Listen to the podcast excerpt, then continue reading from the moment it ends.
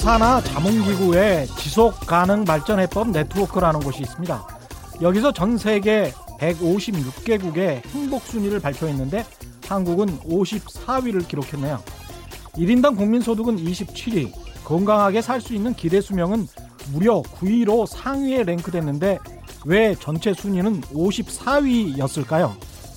나머지 다른 항목들 부정부패, 사회적 지원, 자유 등에서 좋은 점수를 받지 못했기 때문입니다. 당신이 곤란에 처했을 때 바로 도움을 청할 친구나 친척이 있느냐는 질문. 이게 사회적 지원이라는 항목에 대한 질문인데요. 이게 우리나라는 우리나라는 91위로 하위권입니다. 또 살아가면서 스스로 뭘 해야 할지를 결정할 자유가 있느냐 없느냐는 질문에 대해서 자유를 통한 행복의 척도를 결정을 하는데요. 여기서 우리나라는 무려 144위로 최하위권을 기록했습니다.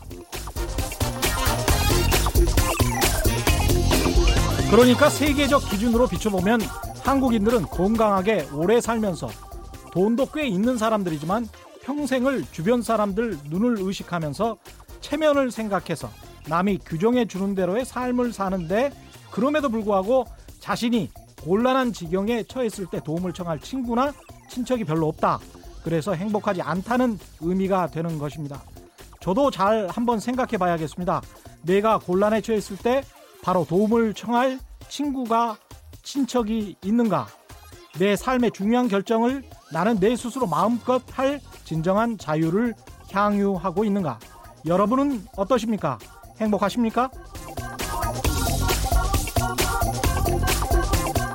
안녕하십니까? 세상에 이익이 되는 방송 최경령의 경제쇼 출발합니다.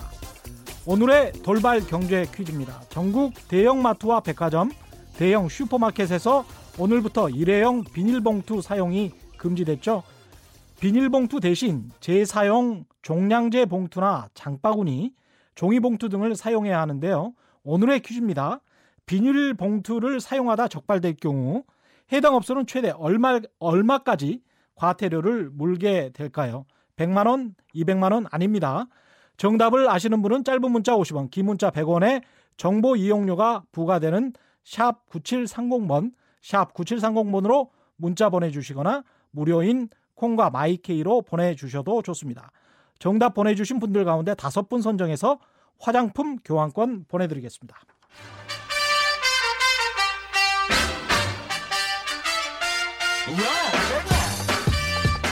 최경영이 원하는 건 오직 정의. 경제 정의를 향해 여러 걸음 깊이 들어갑니다. 최경영의 경제 쇼.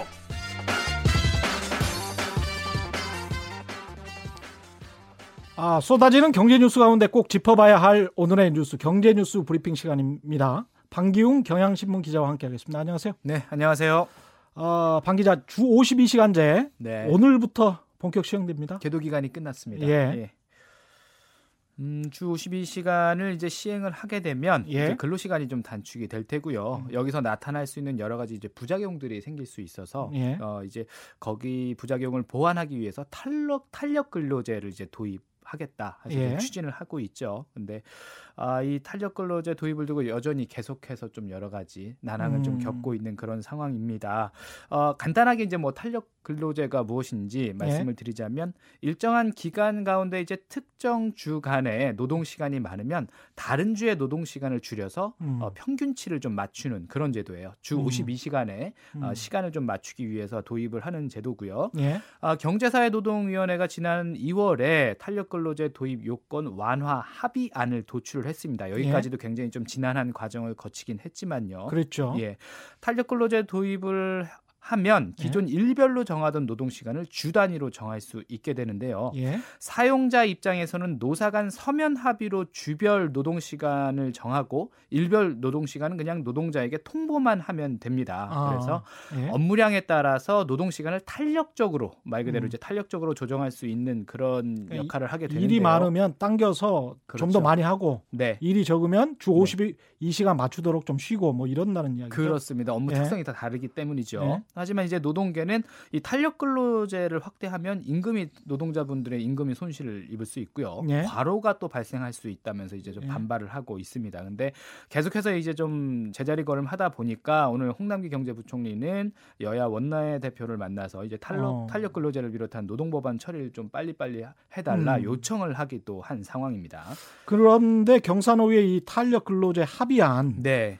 이 근로기준법의 근간을 훼손한다 이런 지적이 나왔습니까? 그렇습니다. 이제 국회 입법조사처의 조사 결과인데요. 예. 경사노위의 탄력 근로제 단위기간 확대 합의안이 법적 타당성에 좀 문제가 있다 이런 우려를 제기하고 있습니다. 그렇군요. 합의안은 이제 노사 간 합의로 탄력 근로제를 도입하되 구체적인 내용은 협의만으로도 변경할 수 있도록 이렇게 아. 좀 제도를 만들어 놨는데요. 예. 아 이런 식으로 이제 합의만으로 그러니까 말 그대로 협의만으로 변경하는 것은 기존 네. 근로기준법에서 찾아보기 어려운 방식이다. 너무나 쉽게 좀 변할 수가 있다. 뭐 사측이 이러면 거의 통보만 해도 상관이 없다. 뭐 이런 네, 이야기네요. 협의라는 거는 사용자 측에 네. 너무 큰 권한을 준 것 아니냐. 뭐 이런 음. 좀 우려를 표명을 하고 나선 셈입니다. 이제 음. 경, 입법조사처에서 문제를 제기했으니 이 부분도 음. 좀 감안을 해서 또 다시 네. 논의가 이루어질 것으로 보입니다. KT 채용 비리 수사 속보도 가져오셨네요. 그렇습니다. 네. 자유한국당 김성태 의원의 자녀 자녀를 부정 채용한 혐의를 받고 있는 KT 아, 전직 임원이 구속 상태에서 재판에 넘겨졌습니다. 서울 남부지방검찰청은 업무방해 혐의로요. KT 전 인사담당 담당 전무 63살 김모 씨를 구속 기소를 했습니다. 네. 아, 김 씨는 지난 2012년에 KT 하반기 공개 채용에서 김 의원의 딸 등 5명을 부정한 방식으로 채용한 혐의를 아, 받고 있는데 아, 검찰은 김 의원의 딸을 포함해서 당시 공기업 사장 그리고 전 민간위원회 사무총장 등이 딸이나 지인 등의 특혜 채용에 연루된 것으로 현재까지 파악을 하고 있고요. 예. 곧 이석채 당시 KT 회장을 불러서 부정 채용에 개입을 했는지 여부를 조사할 예정입니다. 종교인 과세에 대한 뉴스 다시 나오고 있습니다. 네. 요, 요거 한번 자세히 다뤄보죠. 예. 종교인 과세 이거 시행된 지 얼마 안 됐죠. 그렇습니다. 벌써 흐지부지 될 것 같은 그런 분위기입니다. 맞습니다. 예. 예, 종교인 과세가 도입이 된 게 이제 2018년 1월 이제 50년 만에 사실상 이제 시행을 시작을 그랬죠. 하게 됐습니다. 예. 근데 지금 시행 1년 만에 말씀하신 것처럼 좀 흐지부지 제도가 좀 완화되고 있는 그런 기조를 보이고 있어요. 예. 아, 지난 29일이죠. 국회 기획재정위원회가 음. 어, 종교인의 퇴직금에 대한 소득세 과세 범위를 종교인 과세 시행 이후인 2018년 1월 이후 재직분에 대한 퇴직금으로 제한하기로 하는 그런 법안을 지금 처리를 하고 있습니다. 그 전 퇴직금에 어. 대해서는 과세하지 않겠다. 그렇습니다. 좀 예를 어. 들어 드리자면 예. 아, 지난해까지 예를 들어서 10년 동안 일한 퇴직금으로 어, 종교인이 1억 원을 받았다면 음. 지금은 이제 1억 원을 받았으니까요. 퇴직금이 그렇죠. 1억 원에 대한 세금이 매겨지게 됩니다. 그렇죠. 그런데 이제 법이 개정이 되면 작년 1월 1일 이후에 발생한 퇴직 소득만 과세 소득으로 잡히게 됩니다. 아, 예. 그러니까 쉽게 얘기하면 뭐 개정안이 만약에 이렇게 예정대로 시행이 된다면 음. 과세 대상 금액은 뭐 예정보다 10분의 1 수준으로 줄어들게 되겠죠. 그렇겠네요. 예. 예. 여기에 더해서 지난해 1월 이후에 퇴직해서 이미 세금을 낸 경우엔 더 낸 세금을 다시 돌려주겠다, 돌려주겠다. 소급하겠다 이런 예. 조항도 지금 신설하고 있는 실정입니다. 뭐 이득이네요. 그렇죠. 직장인들하고는 계산법이 완전히 다릅니다. 이거. 그렇습니다. 직장인들은 말 그대로 유리지갑인데요. 예. 퇴직금 받은 액수 그 금액 전체에 대해서 세금을 내고 있죠. 당연히 그런 것이라고 생각을 하고 예. 있고요. 예. 아 그런데 이제 정치권은 종교인 과세 소득이 지난해 1월 1일 이후에 신설이 됐기 때문에 퇴직 소득도 그 기준에 맞춰서 내야 한다. 뭐 이런 논리로 음. 어, 이런 법안을 지금 진행을 하고 있습니다. 추진을 하고 있고요. 예. 아, 퇴직 소득세도 종교인에 대한 어, 완화를 해주고 있고 음. 또 이미 낸 세금까지 소급을 해준다 이런 소식 때문에 일반인들 또 여론 그 굉장히 좀 좋지가 않은 그런 상황입니다. 이게 사실은 종교인 과세고 종교 단체는 과세를 전혀 안 하고 있거든요. 그렇습니다.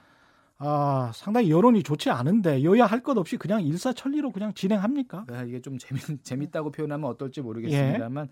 기재위 소속 여야 의원 10명이 발의한 법안입니다. 음. 아, 기재위원장인 정성호 더불어민주당 의원이 대표 발의를 했고요. 예. 김정은 민주당 간사 그리고 추경호 한국당 간사 의원 다 이 양당의 간사가 발의자로 공동 발의자로 이름을 올렸습니다.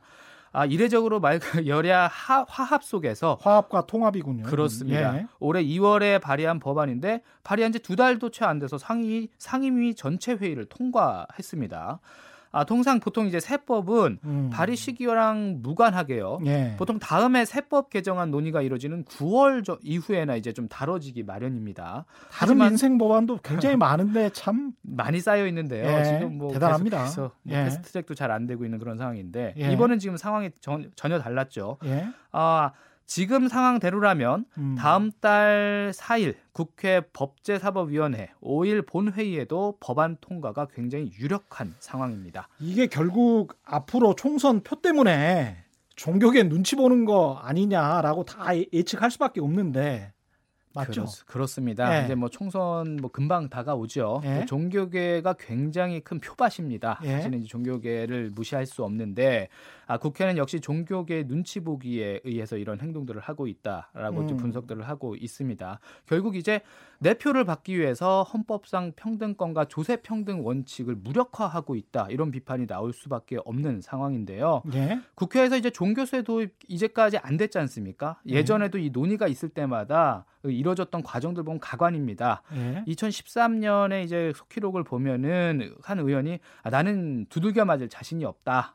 어, 이렇게 좀 발언을 하기도 했고요. 두들겨 맞을. 예. 자신이 없다. 네, 예. 공청회나 이럴 때 좀 배석할 의원을 정하면서 지역구가 없는 의원이 가야 하는 것 아니냐. 어. 예, 종교가 없는 위원이 차라리 가는 건 어떠냐. 이런 식으로 자기네들끼리 서로 그 어, 고양이 목에 방울을 달지 않으려고 많이들 이제 서로 책임을 회피하고 있는 그런 모습을 보였고요. 예. 사실 이제 올해 아 그러니까 지난 2018년에 이 종교인 과세가 도입이 되긴 했, 으나 음. 사실 이 과정도 좀 굉장히 지난했습니다. 예. 문재인 정부 들어서도 아, 당시 이제 김진표 국정기획 자문위원장 민주당 더불어민주당 의원이죠. 예. 이분이 이제 수원 중앙 침례교회 장로를 맡고 있었는데 네. 이분이 계속해서 종교인 과세를 더 유예하자 유예하자 이렇게 법안을 또 마련하고 추진을 합니다. 맞습니다. 그랬습니다. 예, 그래서 이제 그때 당시에도 이제 반대 여론이 워낙에 이제 거세니까 음. 그냥 슬그머니 처리를 하긴 했지만요. 음. 그때도 종교계 눈치 보기란 비판이 있었는데 음. 지금 이제 다시 다시금 이 종교계를 위한 법안이 아, 마련이 되고 있다. 좀 씁쓸한 소식을 전해 드립니다. 예, 이 종교인 과세 논란 보면 이익이 공고한 소수의 표 예, 이게 단결해서 굉장히 큰 힘을 발휘하고 그렇습니다. 정치에 관심 없는 다수의 표는 뭐 모래알처럼 흩어지니까 별 영향력이 없다. 예. 이런 현대 민주주의의 문제점을 고스란히 드러내는 것 같아서 씁쓸합니다. 오늘 말씀 감사합니다. 네, 감사합니다. 예, 지금까지 경향신문 방기훈 기자와 함께했습니다.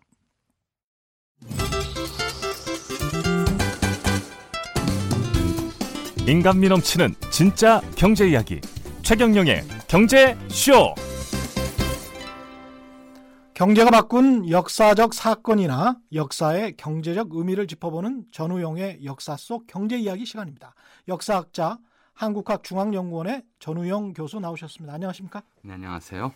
4월입니다. 4월하면 나무 심기, 식목일 뭐 제일 먼저 떠올리시는 분들 많으실 텐데요. 식목일 이야기 오늘 해볼까요?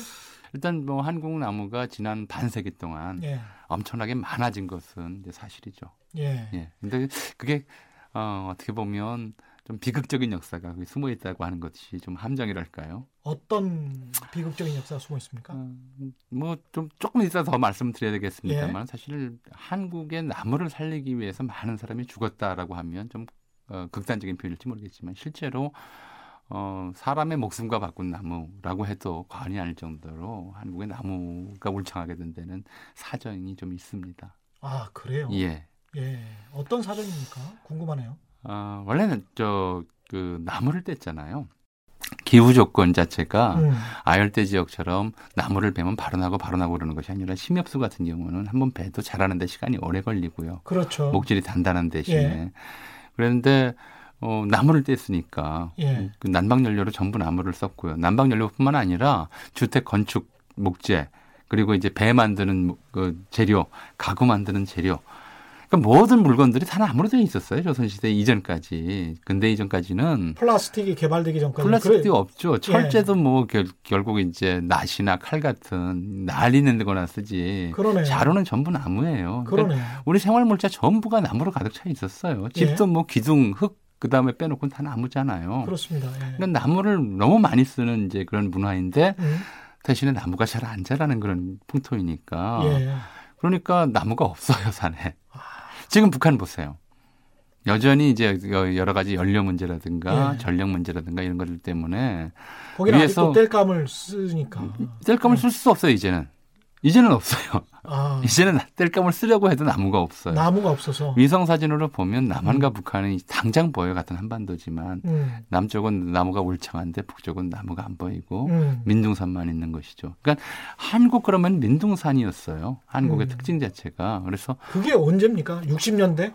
그 전이에요. 이미 그 조선 전? 말기부터 민둥산이었고요. 아, 조선 말기부터. 예, 이제 그 특히 이제 도시 주변은 다 민둥산이었는데 어, 일제 강점기가 되면서 그 상황이 더 심해졌죠. 일제강점기 경제적으로 공궁해서 그렇습니까?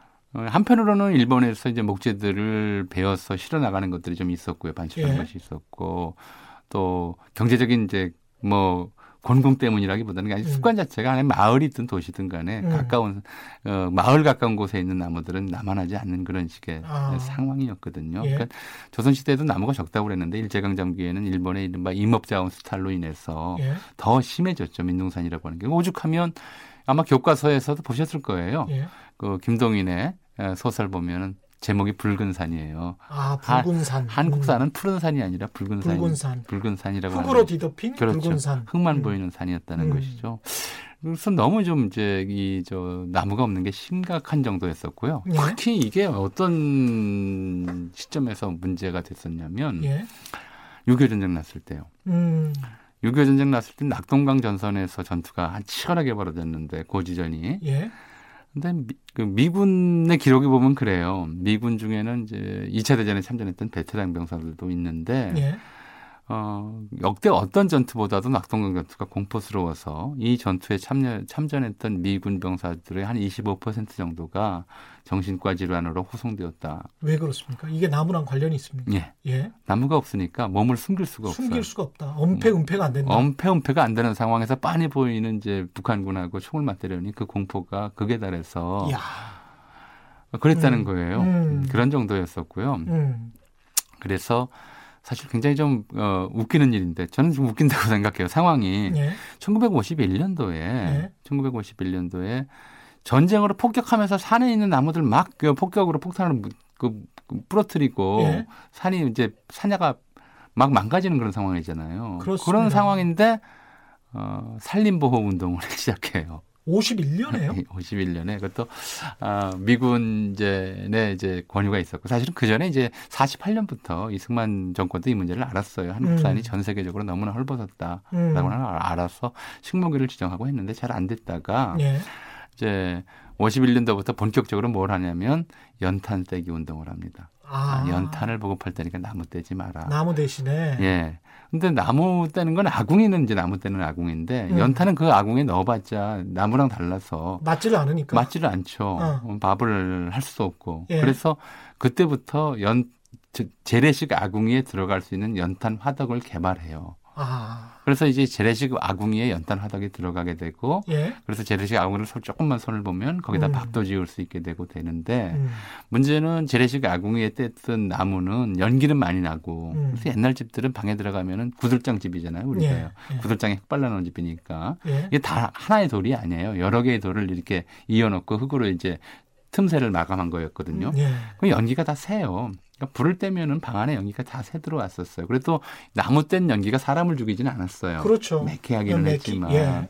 근데 연탄 뗀 연기, 그 연탄 가스가 그 사이로 들어가게 되면 사람들이 견디질 못하죠. 그럼요. 그래서 사망으로 이르는 거잖아요. 그러니까 이 연탄 떼기 운동을 시작한 것이 1951년부터였는데 이제 이게 연탄 화덕이 일반적으로 보급된 건 1950년대 후반이고요. 예. 그때부터 1970년대 말에 이른바 새마을 보일러가 개발될 때까지는 예. 한국인 사망률 1위가 연탄가스였어요 매년. 교통사고보다 훨씬 높았죠. 그러니까 연탄가스 사망자가 수만 명에 달해요. 그러니까 어, 수만 명이 넘을 거예요. 그러니까 유- 한국 전쟁 중 사망한 그 군인 숫자까지는 안 되더라도 그에 필적할 정도로 많은 사람들이 연탄가스로 사망했어요. 그러니까 제가 처음에 말씀드렸듯이 우리 산에 우리나라의 산이 산림이 울창하게 된 것은 사람 음. 목숨과 바꾼 것이다라고 말씀드린 것이 참 슬프네요. 그런 예, 그런 과정이었던 거죠. 음. 그래서 이제 연탄 화덕을 개발을 하고 연탄은 집에서 이제 에, 때우고 예. 어떻게든 이제 산에 나무를 많이 심어보자 그래서 식목일이 예. 기억이 나는데 예.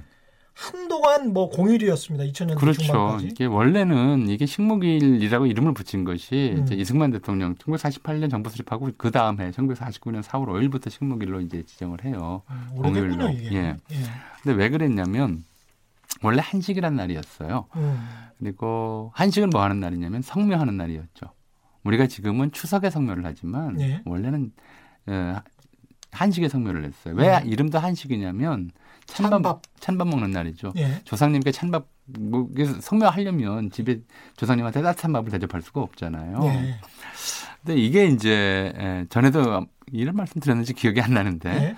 한국에는 두 가지 이제 의례가 있어요. 네. 조상에 대해서. 예. 그러니까 사람은 어떻게 이루어진다고 봤냐면 음.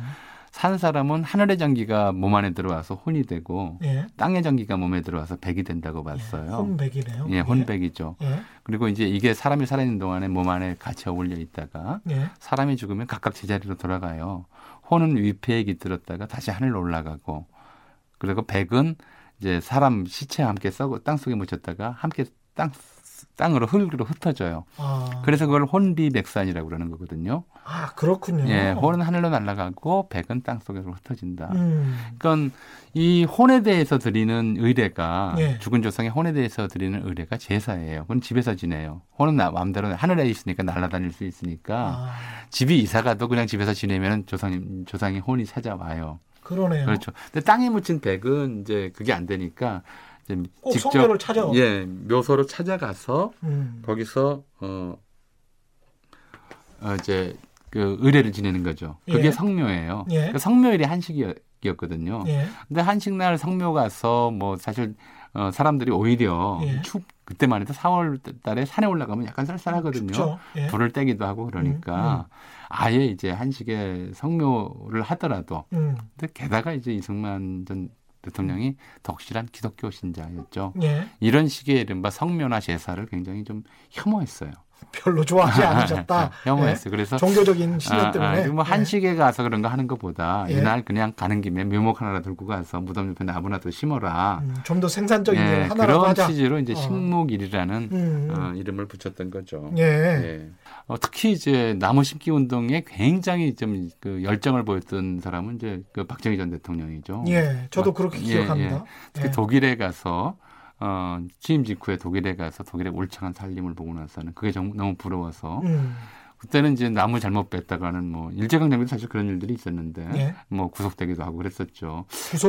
그, 예. 예. 그, 그래서 도지사들한테도 나무 많이 심으면 이제 상을 줬는데 아, 뭐 그런 것들이 이제 결부가 되면서 예. 이제, 이제 한국의 살림이 예. 울창하게 됐고 특히나 무엇보다도 이젠 나무 떼는 일이 없고요. 예. 또 한국의 그 산에 있는 나무들이 음.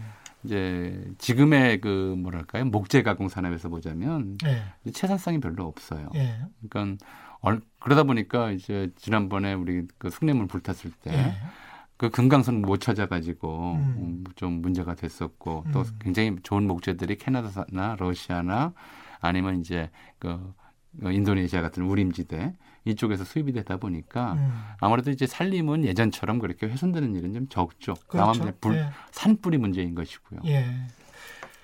예, 지금까지 말씀 감사드립니다. 역사학자 한국학 중앙연구원 전우영 교수와 함께했습니다. 고맙습니다. 네, 감사합니다. 헤드라인 뉴스입니다. 중국과 무역 전쟁을 멈추고 협상 중인 미국이 연례 보고서를 통해 중국 산업 통상 정책의 불공정성을 다시 공격하고 나섰습니다. 전국 오피스텔 매매 가격이 5분기 만에 처음으로 떨어졌습니다. 한국감정원은 올해 1분기 서울과 6대 광역시, 세종시와 경기도 등 9개 시도의 오피스텔 매매 가격이 전분기보다 0.4% 하락했다고 오늘 밝혔습니다. 홍남기 경제부총리가 각 당 원내대표를 만나 탄력 근로제와 최저임금 관련 법안을 이번 임시국회 때 처리해달라고 부탁했습니다. 미중 무역 협상 진전에 대한 기대감으로 오늘 코스피가 1% 넘게 오르면서 2170선을 눈앞에 뒀습니다. 지금까지 헤드라인 뉴스 정원나였습니다. 예, 오늘의 돌발 경제 퀴즈 한 번 더 내드리겠습니다. 전국 대형마트와 백화점, 대형 슈퍼마켓에서 오늘부터 일회용 비닐봉투 사용이 금지됐습니다. 비닐봉투 대신 재사용 종량제 봉투나 장바구니, 종이봉투 등을 사용해야 하는데요. 오늘의 퀴즈. 비닐봉투를 사용하다 적발될 경우 해당 업소는 최대 얼마까지 과태료를 물게 될까요? 100만 원도 아니고 200만 원도 아닙니다. 정답을 아시는 분은 짧은 문자 50원, 긴 문자 100원에 정보 이용료가 부과되는 샵 9730번, 샵 9730번으로 문자 보내주시거나 무료인 콩과 마이케이로 보내주셔도 좋습니다. 정답 보내주신 분들 가운데 다섯 분 선정해서 화장품 교환권 보내드리겠습니다.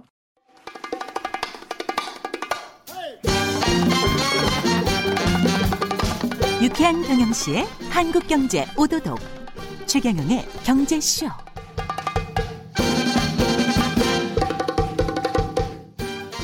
예, 오늘도 문자가 많이 와 있는데요. KYP1952님, 51님, 그리고 대한민국님, 늘 저희 프로에 건강한 채찍을 보내주시는 두 분이라고 생각하고 있습니다. 김의겸 청와대 대변인에 대해서는 이야기 안 하나요? 여당 청와대가 잘못한 건 모른 척 하나요? 이런 질문 보내주셨습니다. 고맙습니다. 어, 사실은 금요일 이 관련해서 저희 제작진이 어, 사표를 쓰지 않으면 오늘 오프닝으로 나갈 생각이었고요. 오프닝도 준비를 해놨었는데 금요일 사표가 수리되는 바람에 오늘 오프닝은 나가지 않았습니다. 그런데 제 의견을 끝까지 물어보신다면 저는 당연히 김우겸 대변인이 내 부동산 구입은 그 현직으로 있으면서 25억을 몰빵을 해서 부동산 투자로 비춰지는 본인은 뭐 전세살이가 힘들었다라고 이야기를 하지만 그거는 국민들에게 공감을 얻기 힘들다고 보고 있고요. 그 다음에 이제 국민과 소통하고 공감하는 직업의 최일선입니다. 청와대 대변인이라는 것은. 그런데 그런 행위 자체는 공감과 소통, 자신의 직업이나 직장, 직위에 충실하지 않은 행위였다. 그런 의미에서는 재테크에도 실패했다. 왜냐하면 재테크의 제1 원칙은 제가 생각하기에는 그렇습니다. 저도 MBA에서 그런 걸 배웠는데요. 재테크의 제1 원칙은 자신의 직위, 자신의 직장에 충실하는 겁니다. 예. 제 대답은 여기까지였습니다. 오늘의 돌직구 인터뷰는요. 집이 있든 없든 또 집 이야기네요. 부동산 시장에 대한 관심 늘 높은데요. 9.13 대책 이후에 집값이 하락세로 돌아선다고는 하지만 집 없는 서민 입장에서는 여전히 이제 서울 수도권 집값이 높고 집 하나가 자산의 전부인 사람들 입장에서는 집값이 많이 뭐 떨어지면 속상할 수밖에 없는 그런 상황일 것 같습니다. 이런 와중에 부동산 시장에 진짜 위기가 찾아왔다. 또 그 위기는 실수요자에게는 기회일 수 있다. 라는 내용의 책을 내서 화제가 되고 있는 분, 이 책의 저자, 저희 프로그램에서도 종종 뵀었던 분입니다. 이광수 미래에셋 대우 리서치 센터 연구원과 이야기 나눠보겠습니다. 안녕하십니까? 예, 안녕하십니까? 예, 책 제목이 뭐였습니까? 정확히는 서울 부동산 경험하지 못한 위기가 온다입니다. 아, 그렇군요. 책 그 소개를 제가 약간 봤는데요. 맨 앞부분에 이렇게 되어 있었습니다. 선한 실수요자를 위해서 욕먹으며 쓴 부동산 시장의 진실. 선한 실수요자는 먼저 누굽니까? 선한 실수요자를 굳이 구별하자면 예. 그 무턱대고 집을 무조건 사야 된다는 사람들로부터 그 위기감을 느끼고 음. 시기와 상관없이 언제나 집을 사야 되는 거 아닌가 이렇게 두려움을 갖고 집을 사는 사람들입니다. 결국엔 무주택자일 수 있고요. 예. 심리에 쫓겨서 집을 사거나 집이 없어서 이렇게 괴롭고 고난한 그런 생각을 갖고 있는 분들이죠. 이 김의겸 대변인도 안타깝긴 한데 굉장히 안타깝습니다. 예, 이분 같은 경우도 이제 본인은 주장은 이제 실수요자라는 거잖아요. 근데 이제 상가 건물을 매입했기 때문에 국민들 입장에서는 이건 투기다라고 생각을 하는 것이고 그래서 국민 감정을 건드렸다고 보는 것이고요.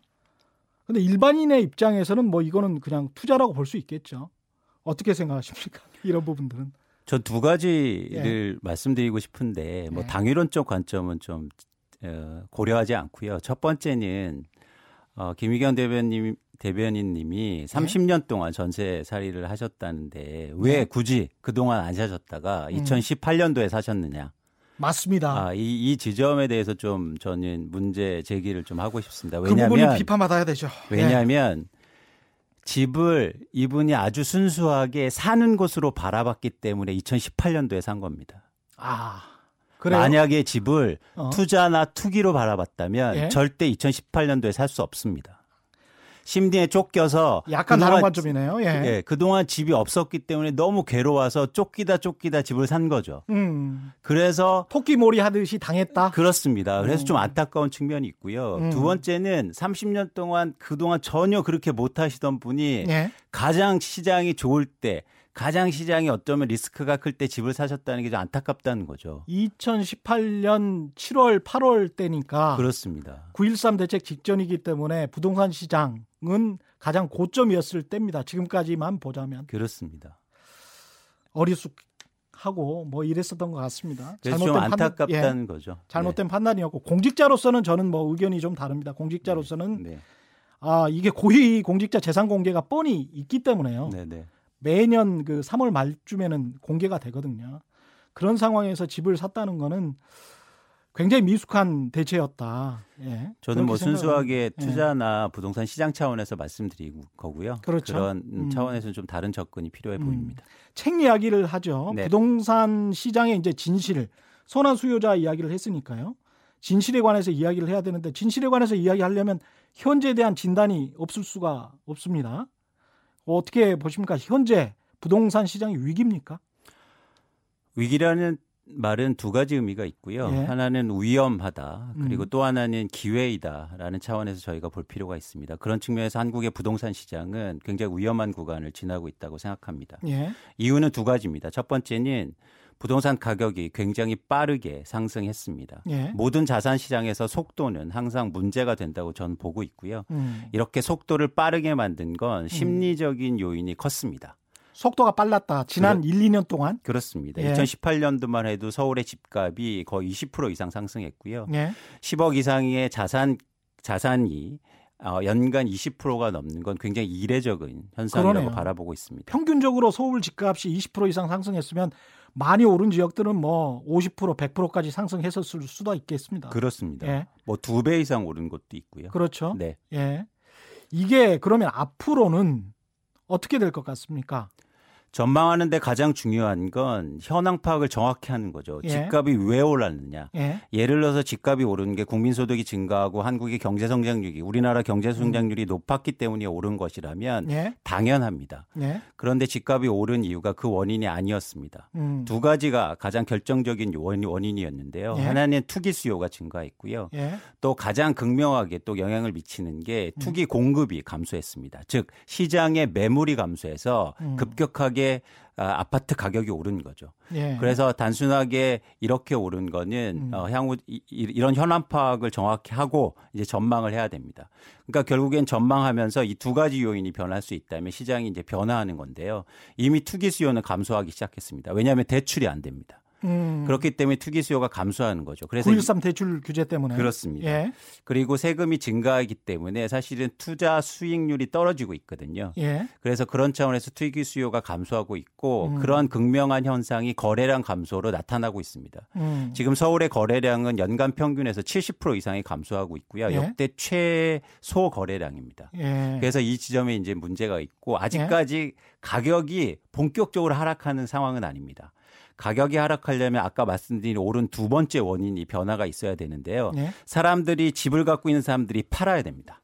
그렇죠. 근데 네. 아직 안, 파, 안 팔고 있죠. 그렇죠. 버티고 있는 거죠. 눈치를 보고 있습니다. 그렇습니다. 예. 그래서 아직까지 팔 이유가 별로 없는데 음. 아, 전세 가격이 떨어지고 있고 가격 하락이 본격화가 되면 누가 먼저 파느냐가 승부가 될 수 있습니다. 우리나라 다주택자가 음. 200만 명 이상이 다주 이 집을 두 채 이상 가지고 있습니다. 그렇죠. 이런 분- 211만 명인가 그렇습니다. 그렇습니다. 예, 예. 이런 분들이 시장에 물건을 내놓기 시작하면 본격적으로 가격 하락이 이어지게 되겠죠.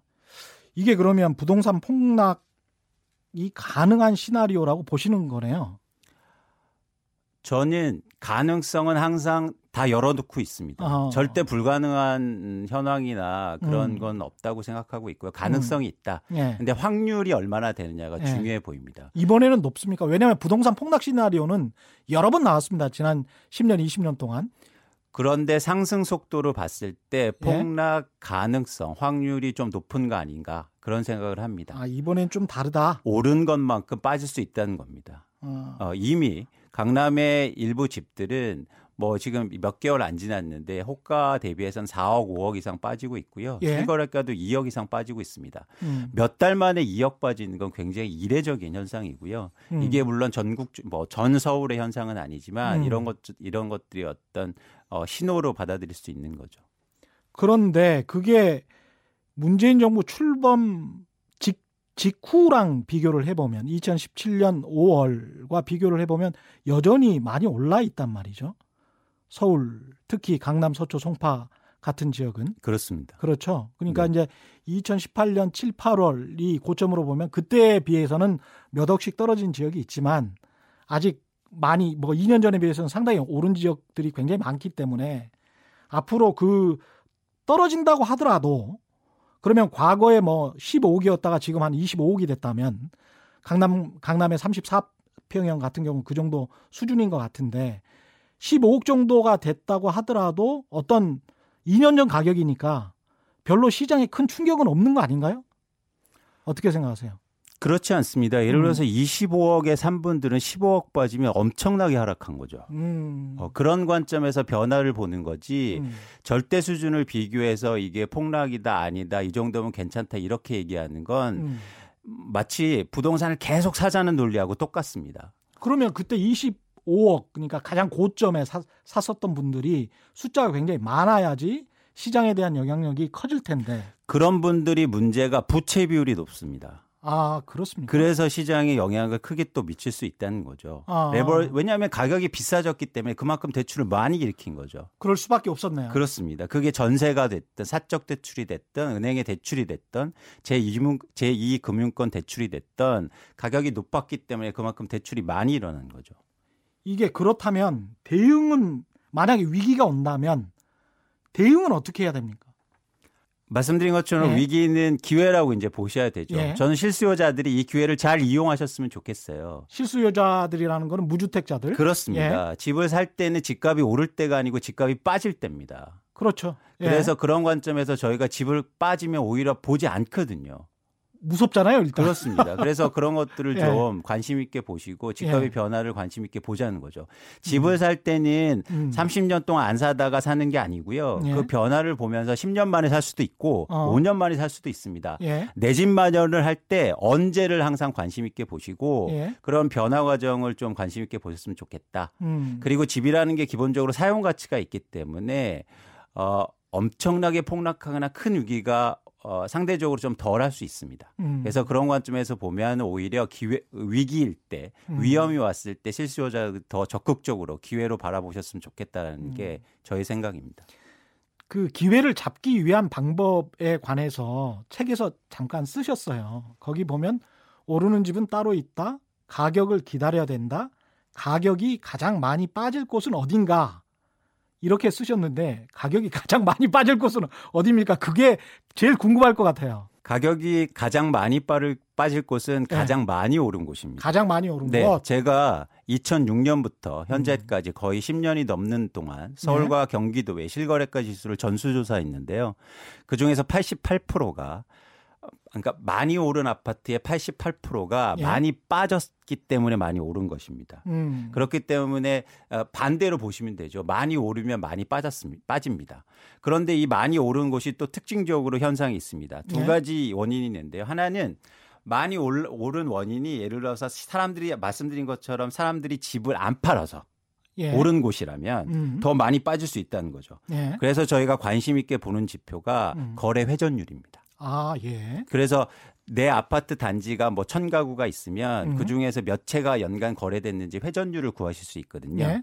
그래서 집을 안 팔면 거래 회전율이 떨어지죠.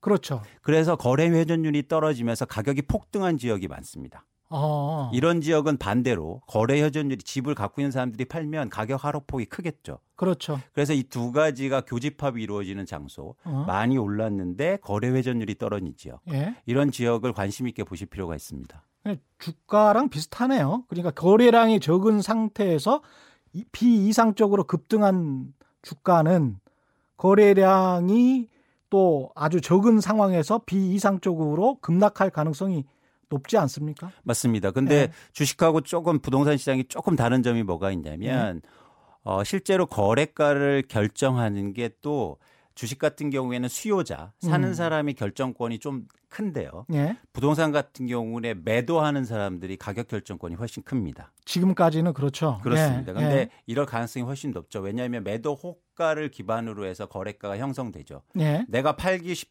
팔기 팔고 싶지도 않은데 예. 내가 그 집을 사겠다고 막 쫓아다닐 수는 없습니다. 그렇죠. 물건이 나와야 거래가 흥정되기 때문에. 그렇죠. 그래서 사실은 더 매도자의 그런 흐름, 네. 변화를 관심 있게 보셔야 됩니다. 그러니까 매도 호가를 일종의 이제 anchoring price 기준 가격처럼 높게 설정을 해 놔 버리면 거기에서 뭐 얼마 좀 떨어뜨려서 거래를 해 봐야 사실 매수자 입장에서는 그렇게 큰 이득이 아닐 수도 있겠습니다. 조심해야 될 필요도 있겠습니다. 그렇습니다. 네. 그래서 어, 최근에 급등한 것도 이제 반대적인 현상이었는데요. 매도 음. 호가 매도 호가를 과도하게 올리면서 네. 말씀하신 것처럼 그런 앵커링 효과 때문에 거래 가격이 실제로 그렇게 형성되는 경우가 많았거든요. 그렇죠. 그래서 그런 차원에서는 실제로 실거래가나 매도 음. 호가가 어느 적정선인지 계속 음. 관심 있게 보실 필요가 있습니다. 이렇게 가격이 만약에 떨어지면 정부 정책도 바뀔 가능성이 있습니까? 어떻게 보십니까? 과거에는 항상 바뀌어 왔습니다. 예. 왜냐하면 어, 건설 경기라든가 부동산 경기가 국내에 경기에 미치는 영향이 크- 컸기 때문에 항상 그 부분에 대한 정부 정책이 바뀌어 왔죠. 예. 어, 이번 정부가 문재인 정부가 어떤 정책, 어떤 변화 방향을 갈지 모르겠지만 음. 일단 그런 부분에 대한 저희가 예측은 할 수 없습니다. 그렇죠. 그런데 아이러니하게 예. 보일 수 있는 게 정책을 풀어줘도 집값을 빠지는 건 방어하지 못합니다. 그 음. 단기간에 걸쳐서는 장기간에 걸쳐서 영향을 미치지만 예. 반대로 막 사라 그, 그 시점에 막 사라고 해도 사지 않거든요. 그렇죠. 과거에도 그런 것처럼 예. 팔라고 해도 파지 않는 것처럼. 예. 그래서 그런 정부 정책이 나왔을 때 시장이 장기적으로 변할 수 있다는 시그널을 그 신호를 거기에서 찾는 게 중요해 보입니다. 오늘 미국 신문에도 미국 앞으로 부동산 시장이 앞으로 한 4, 5년은 침체 하향 국면일 것이다라는 보도를 보고 왔었는데요. 전반적으로 이런 동조화 현상이 일어날 수도 있겠습니다. 최근 들어 최근 5년간 어, 글로벌 부동산 가격의 동조화 현상이 더 빠르게 진행되고 있고요. 예. 어, 최근 들어서 그래서 제가 주목하는 게 호주와 홍콩의 부동산 가격 하락입니다. 음. 특히 이 지역에 투자자들이 몰리면서 가격 급등이 이루어졌는데 예. 가격이 많이 오르니까 조정이 되고 있거든요. 그렇죠.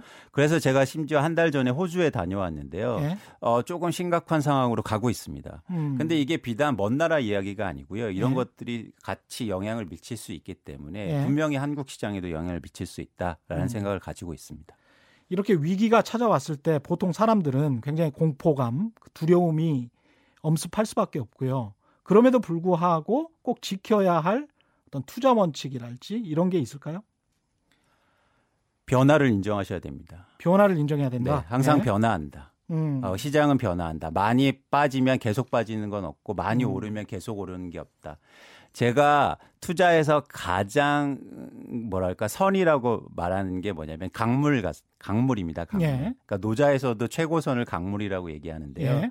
시류에 순응하고 음. 그리고 바다로 가는데 거기에서 돌도 만날 수 있고 폭포도 만날 수 있고 그렇죠. 큰뭐 계곡도 만날 수 있는데 그런 것처럼 이렇게 순응하는 거죠. 음. 고집을 피우지 않고 음. 그래서 시장을 바라보시고 그래서 내 고집을 피우지 않고 어, 어, 원인 파악을 한 다음에 따라가는 거 음. 그게 저는 최고의 투자라고 생각하고 부동산 시장에서도 내 집 마련하는데 언제 사느냐가 굉장히 중요합니다. 내 집을 사는데 비싸게 줘- 줬는데 몇 억 떨어지면 그게 어떻게 그게 저는 용납하지 못할 일입니다. 음. 가끔 이런 뭐 설명회들 가면 무주택자인데 뭔 걱정하세요? 언제든지 사세요. 음. 계속 사실 건데 가격 빠져도 어떻습니까? 이런 얘기를 하시는데요. 전 절대 동의하지 못합니다. 음. 서민들이 집을 사는데 과연 몇 억을 빠져도 그게 괜찮다는 얘기인가요? 예. 그렇기 때문에 항상 시장이 변화를 인지하시고 음. 어, 순응하시고 거기에 따라가고 변화를 인정하셔야 됩니다. 오늘 말씀 고맙습니다. 지금까지 서울 부동산 어, 경험치 못한 위기가 온다라는 책을 낸 이광수 미래에셋대우 리서치 센터 연구원과 얘기 나눴습니다. 고마, 고마, 고맙습니다. 고맙습니다. 예, 오늘 돌발 경제 퀴즈 정답은 300만 원이었고요. 당첨자는 인터넷 홈페이지에서 확인할 수 있습니다. 저는 내일 4시 10분에 또 찾아뵙겠습니다. 지금까지 세상에 이익이 되는 방송 최경령의 경제쇼였습니다.